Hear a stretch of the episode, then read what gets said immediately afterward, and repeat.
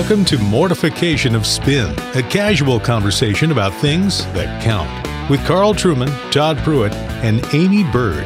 Mortification of Spin is a weekly podcast from the Alliance of Confessing Evangelicals. Let's join this week's conversation.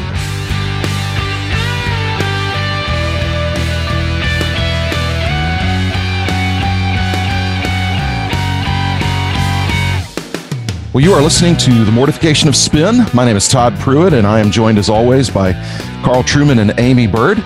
And today we are delighted to have with us a special guest, uh, Matthew Barrett. Matthew Barrett is Associate Professor of Christian Theology at Midwestern Baptist Theological Seminary in Kansas City, Missouri.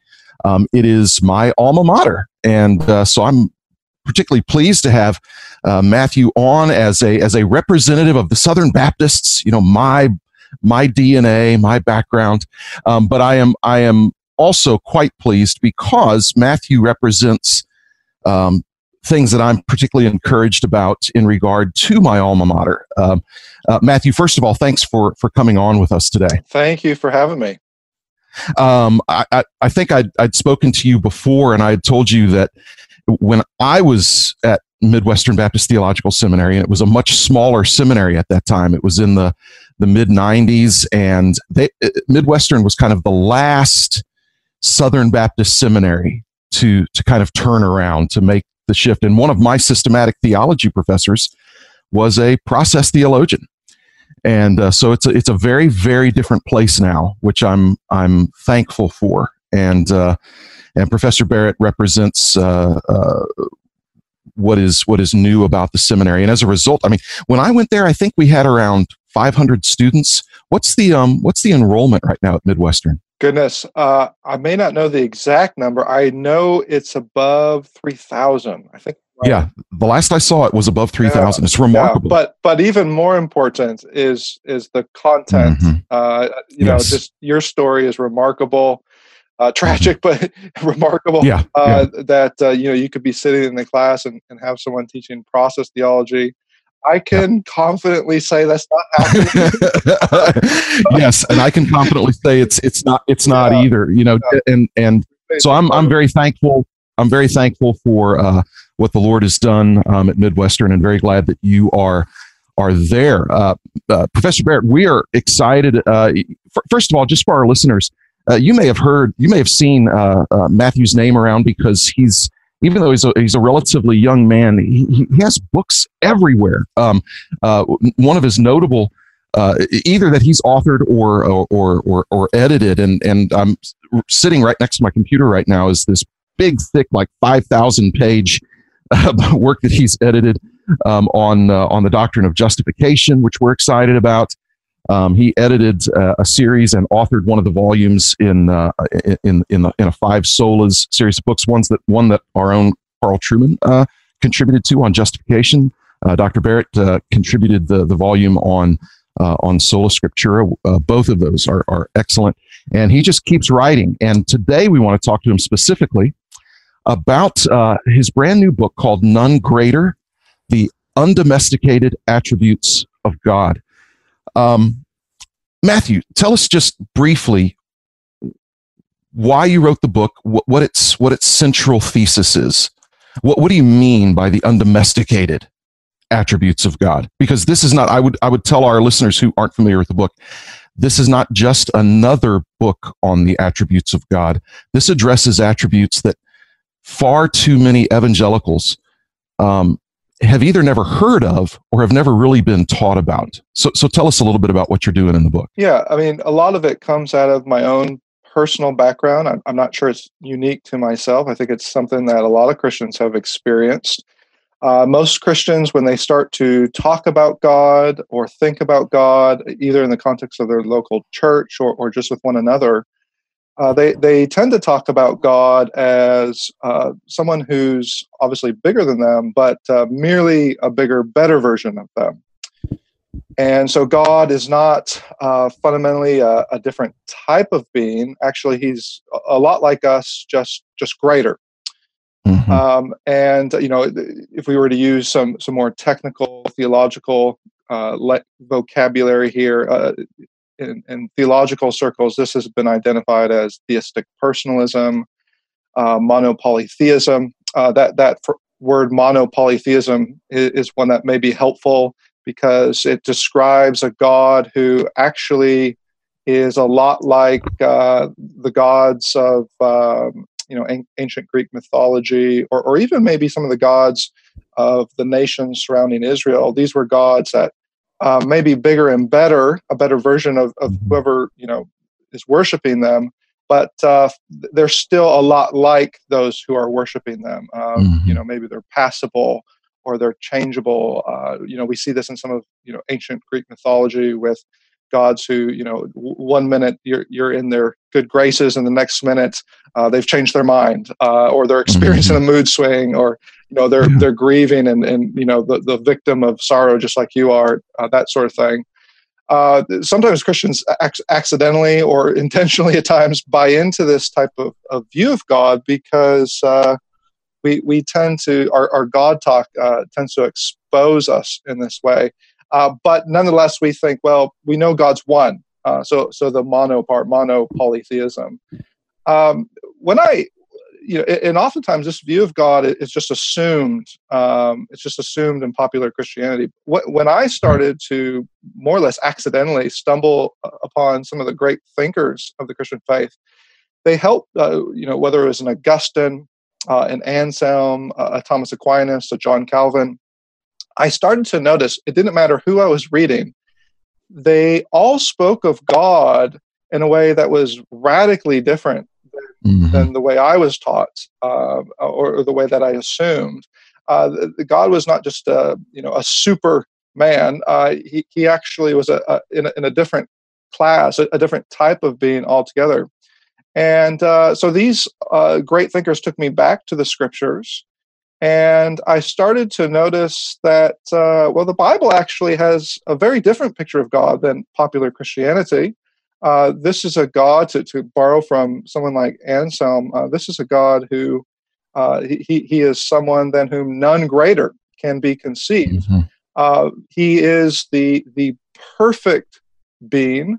Now, now every Christian is going to affirm that God's perfect, but what uh, someone like Anselm means by that is uh, well, if he's the perfect being, he must be an infinite being. And if he's an infinite being, in contrast to us finite creatures, well, then any type of, of limitation uh, must be precluded from the very start. if you think about, you know, what some of those limitations might be, uh, well, li- all the limitations we experience, you know, we change. Mm-hmm. Uh, you know, we, we are made up of parts. We are dependent on others. Um, uh, we we uh, very much are vulnerable to uh, suffering um, and uh, you know a, an emotional fluctuation. Uh, we're bound by time and space, and and our power is limited. Our knowledge and wisdom are limited, and on and on and on. Well, all of those limitations cannot be true of God. Otherwise, mm-hmm. He would no longer be the perfect being. He would no longer be someone than whom uh, none, no one greater could could be conceived this is the the view of God that you know it's not just unique to Augustine or Anselm, but you see it in the Psalms. You see it from Paul in, in Acts 17. Uh, you see it uh, from Moses and some of Moses' encounters with God at Sinai. So it pervades the scriptures. Mm-hmm.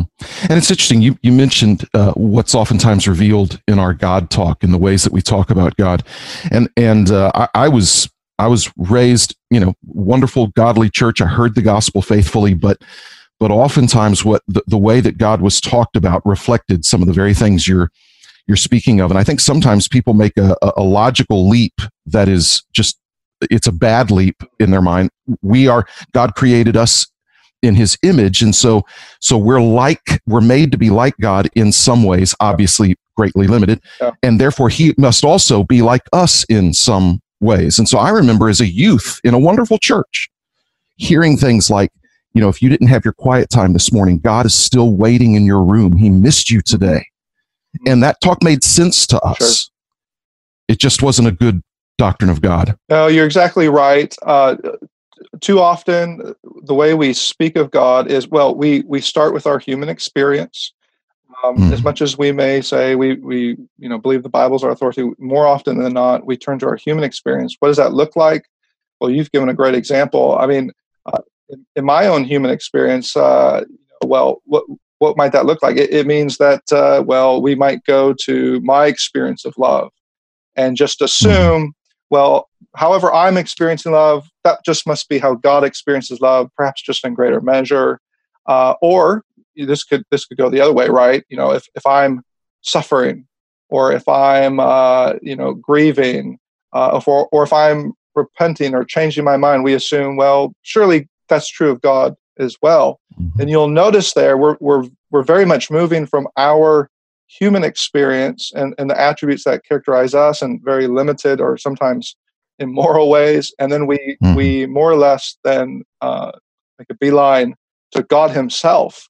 Uh, it, you know, Carl could can chime in uh, on this as he's the historian, but I think I'm right in saying actually that maybe ironically has a lot that looks a lot more like uh, the, the way uh, Protestant liberalism approaches God mm. than the way uh, evangelicals who should be rooted in the Reformation tradition uh, have, have historically approached God.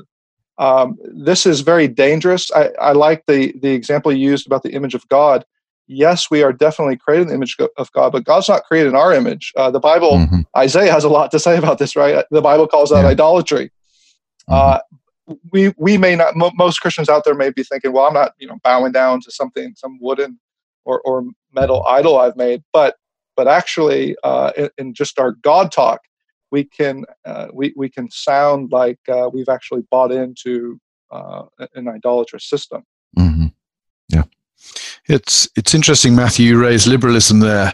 Seems to me that one of the, the pedagogical or apologetic problems we face relative to teaching the doctrine of God is it's really very counterintuitive. You know, you, you talk to typical Christian believer, evangelical, and uh, you talk about the doctrine of Scripture, and as soon as you start uh, nuancing the doctrine of Scripture or using sophisticated language, all kinds of alarm bells are going off in people's minds. This sounds like somebody's trying to pull a fast one on me. Uh, when you come to the doctrine of God, though, it it doesn't have that that intuitive nature to it.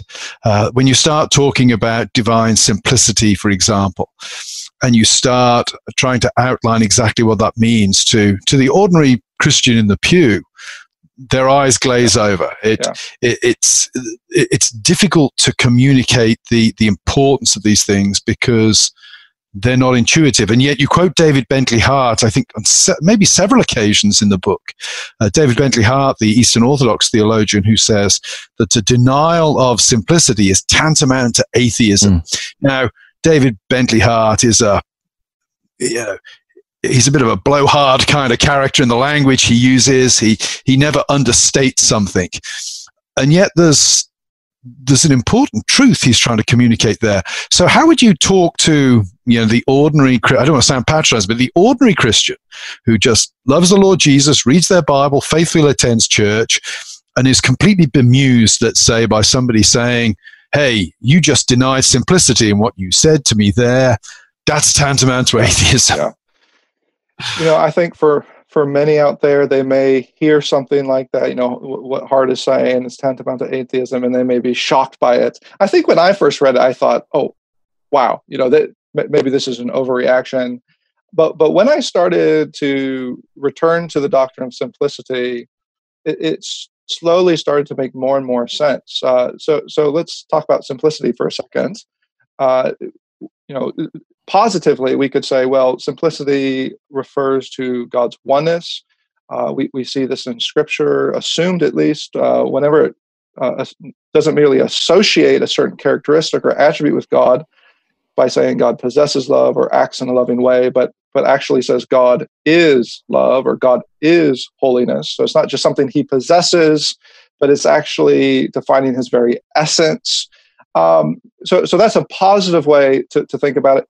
Uh, we could, though, put it more uh, in terms of, uh, of a negative approach to theology and say, well, what would be the consequences if God is not simple? Um, if his essence aren't his attributes and his attributes aren't his essence?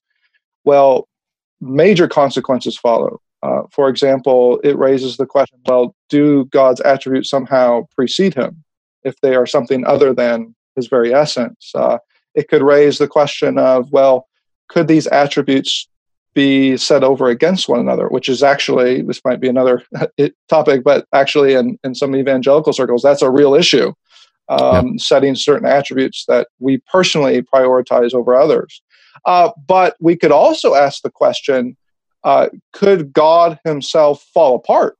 Which sounds silly at first, but if you think about it, actually, it's a, a reasonable question to ask. Uh, if these attributes are, are separate from who God is, his very essence, um, well, then he has the potential to be divisible by these very attributes, even corrupted uh, by these attributes. Uh, you know, Stephen Charnock, the, the Puritan, as well as someone like Herman Bavinck, they really capitalized on this point to say, well, simplicity is not just some doctrine we, we, we should affirm out there that that is, you know, yeah, it's philosophical, but it's helpful. They actually argue that no, simplicity is at the very core of our understanding of God.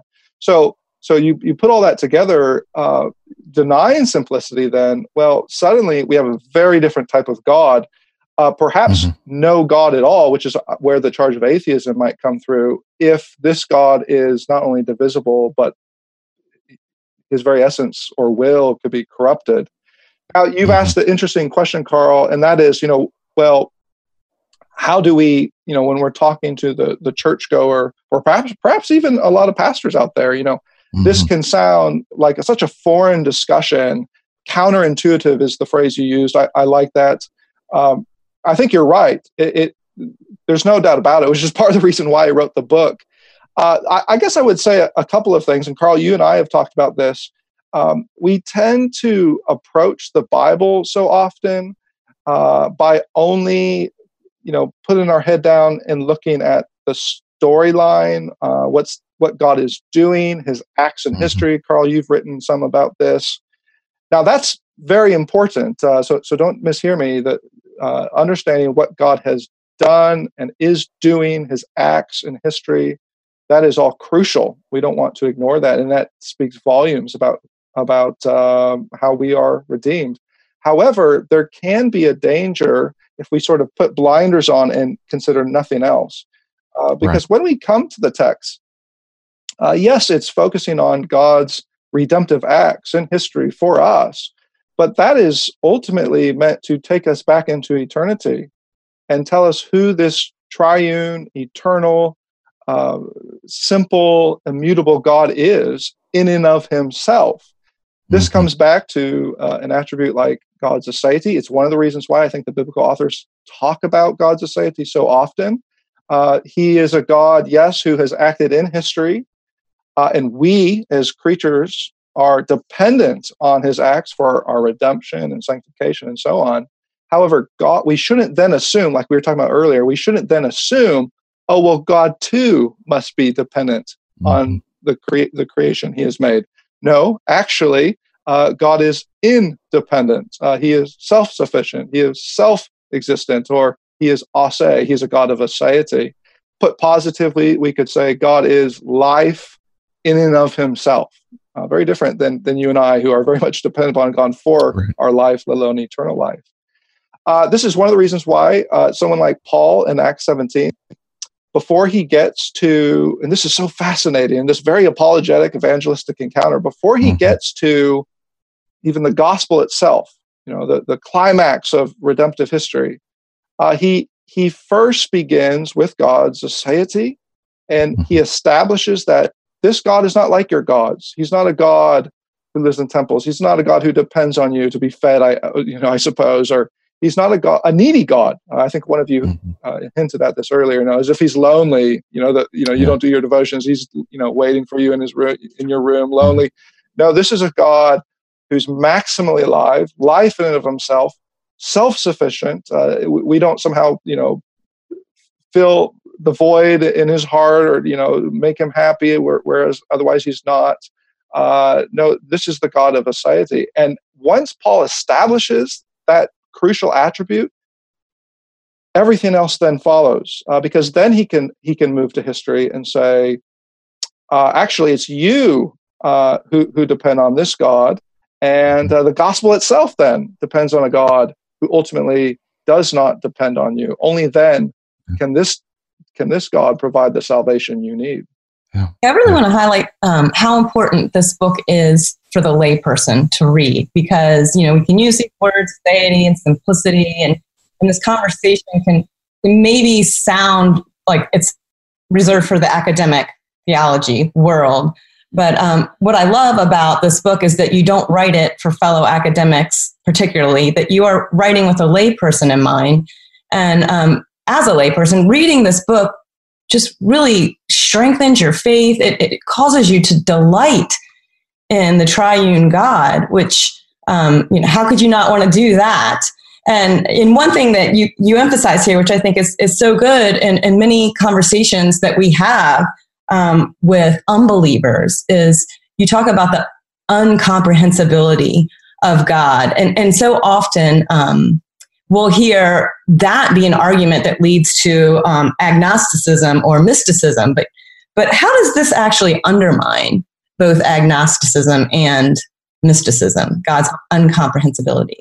Yes, you know, I think that you're onto something there that can be a fear uh, that uh, well, if we go in this direction of God's incomprehensibility, uh, well, we, we must then not be able to to know God at all or or know anything true about God, and and certainly at that point, then the the temptation can be to just to well default to a type of agnosticism. Um, or, or a type of mysticism that uh, you know doesn't focus on so much the content, uh, but but rather just the, uh, the, the feeling of of the mystery itself. Um, you know that that is a, a I, I suppose a legitimate fear, but I'm not sure it's a fear that um, we've. Well, let me put it this way: I, I, am not sure.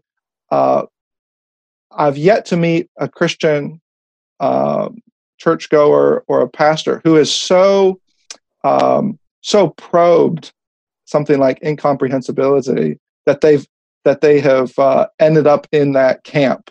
Uh, I think mm-hmm. our tendency, more or less, is to uh, so tame God that uh, incomprehensibility, or something like even uh, you know agnosticism or mysticism, th- those are just like unfathomable. Uh, they're they're not even a temptation for us.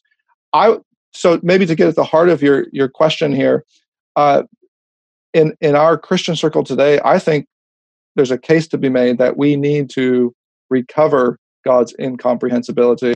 This is again. This isn't. Um, this isn't something that uh, you know is left to, to philosophers to you know theorize about. Actually, this is this is uh, the DNA of, of the Bible storyline.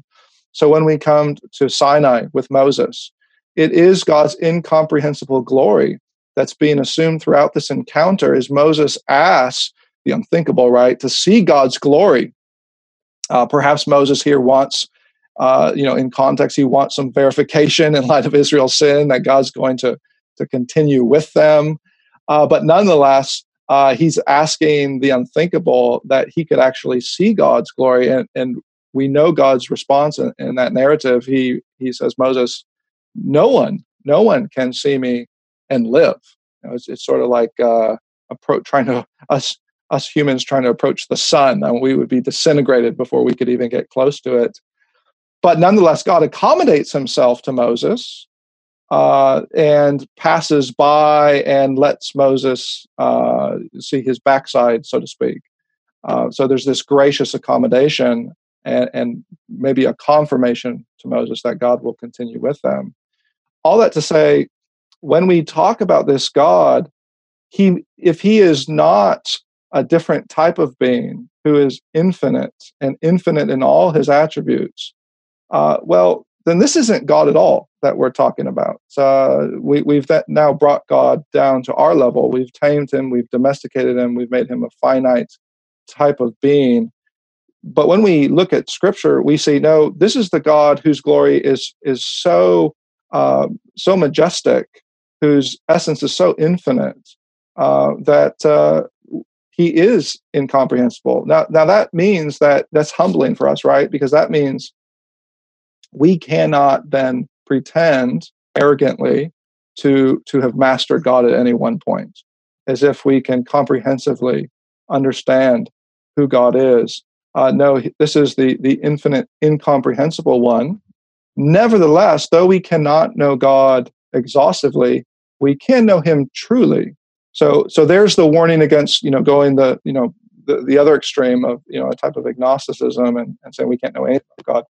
Uh, how is this possible? Well, it's possible because though this God is incomprehensible, uh, He has revealed Himself. Uh, Calvin uh, uses this language, so I'm, I'm sort of borrowing from him at this point. But God has revealed Himself through His mighty acts, His mighty deeds, His mighty works.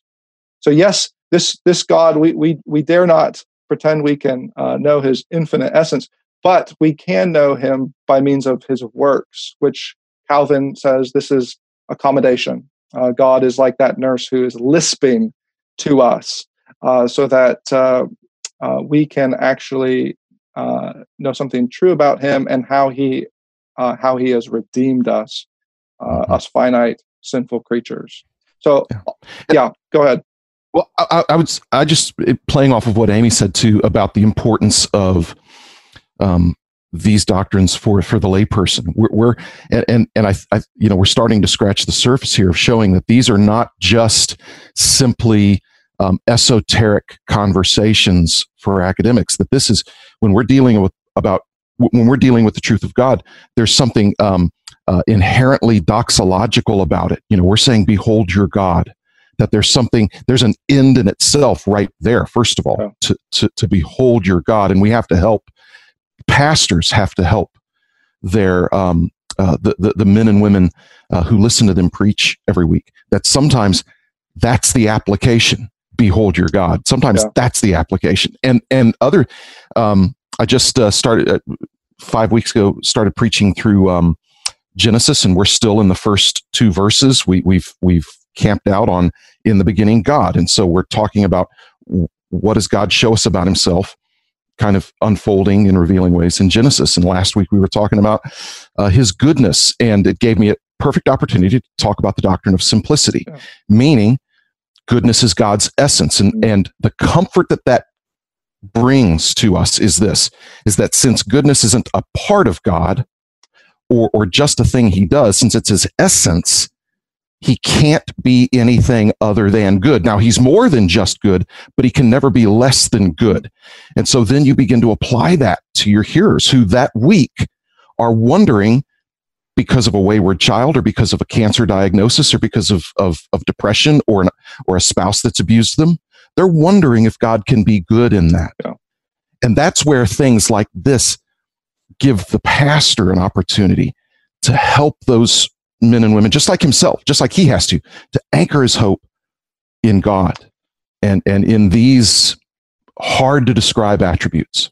I love, I love that, that example there, Todd. Uh, and, you know, as a pastor yourself, uh, I, I, commend you for that. Um, I, I think the, the illustration you just gave from your own pastoral ministry, that's exactly how you know, if, to pastors out there, they may be thinking, goodness, you know, how, how could I ever introduce these attributes to my congregation?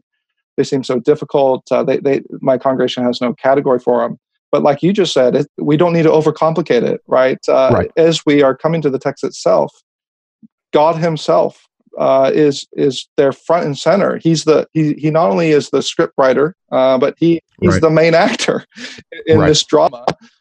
Well, if, if, that's the case, then um, sometimes, and there's a bit of irony here, right? Because as churches, we tend to think, well, I, I want to, to, to know God. I want to have a relationship with God. I want there to be a relational aspect. So we just assume, right? Well, I must then, you know, bring God down to my level, uh, mm-hmm. and we mm-hmm. more or less end up domesticating him. Right. But but actually, uh, uh, well, and in the process of doing that, we completely uh, compromise uh, his character. Right. We compromise his transcendence, his incomprehensibility, and all these rich attributes we're talking about. We so we it, it's ironic because we actually lose so much of God in our exactly. in, in the the maybe good intentioned uh, motive to to somehow know Him. But mm-hmm. like you're you're explaining, as pastors or, or churchgoers, if we would actually just come to terms with with uh, God as He's presented in the text itself, we might be surprised to discover that that uh, the scripture first and foremost presents this God, as Isaiah says, as the one who's high and lifted up. And once right. we are, once we stand in awe of of who this God is, uh, and and how little we actually know, and and well, it's at that point then that we're we're then moved to worship, which is what Sunday morning is supposed to be about. We're right. then moved to worship, and like you, the examples you gave, those are such good ones. Uh, practically, that means that that there's massive implications for how we live the Christian life. Right.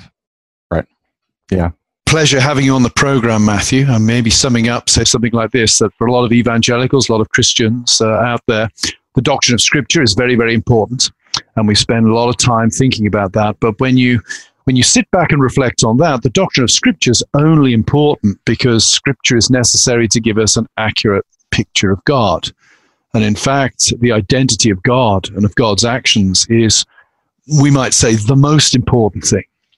And therefore, it's uh, it's important for for Reformed Christians, evangelical Christians, Christians everywhere to spend perhaps more time than we have done in the past, reflecting upon how we think about God, how we talk about God, and and bringing those thoughts and the words we use into line with, with the great teachings of the Orthodox churches of, of times past. And if you're interested in doing that, there's possibly no better way of starting than uh, getting hold of uh, Matthew's book, None Greater. We're very pleased to have uh, a number to give away today. If you visit our website, mortificationofspin.org, you can enter for a chance to win uh, a copy of Matthew's book. But if uh, you're not uh, can I say, lucky enough on this program.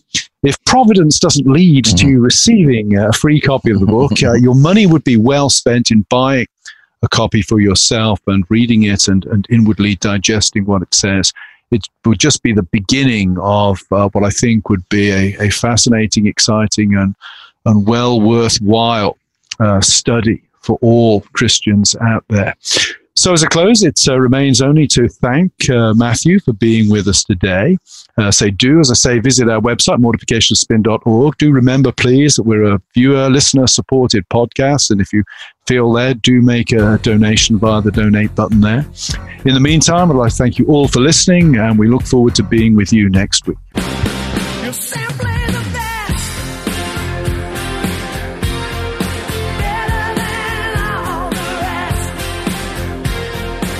Thanks for listening to Mortification of Spin, a podcast of the Alliance of Confessing Evangelicals. Visit the podcast page and blog at mortificationofspin.org, where we'll have links and other articles from Aimee, Carl, and Todd. And while you're there, please subscribe and consider making a donation. And be sure to listen next time when Carl, Todd, and Aimee talk about Karl Barth and many others, uh, and to a certain extent, even I think sometimes Cornelius Van Til believed that uh, Jesus has to be the, the starting point for all of knowledge. And while that may sound uh, very pious and, and important, uh, at the same time, it differs significantly from how historic Reformed theology, even the theology that we found uh, find in the Reformed confessions, has approached the topic. We'll talk to you next time on Mortification of Spin.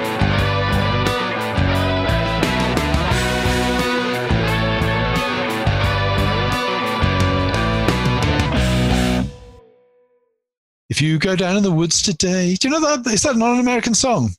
Today's the day the teddy bears have their picnic. Do you not know that one? That's a standard kid song. That's picnic funny. time for teddy bears. Teddy bears are having a lovely time today. Watch them gaily gather round. Do you know that one? That could be perfect.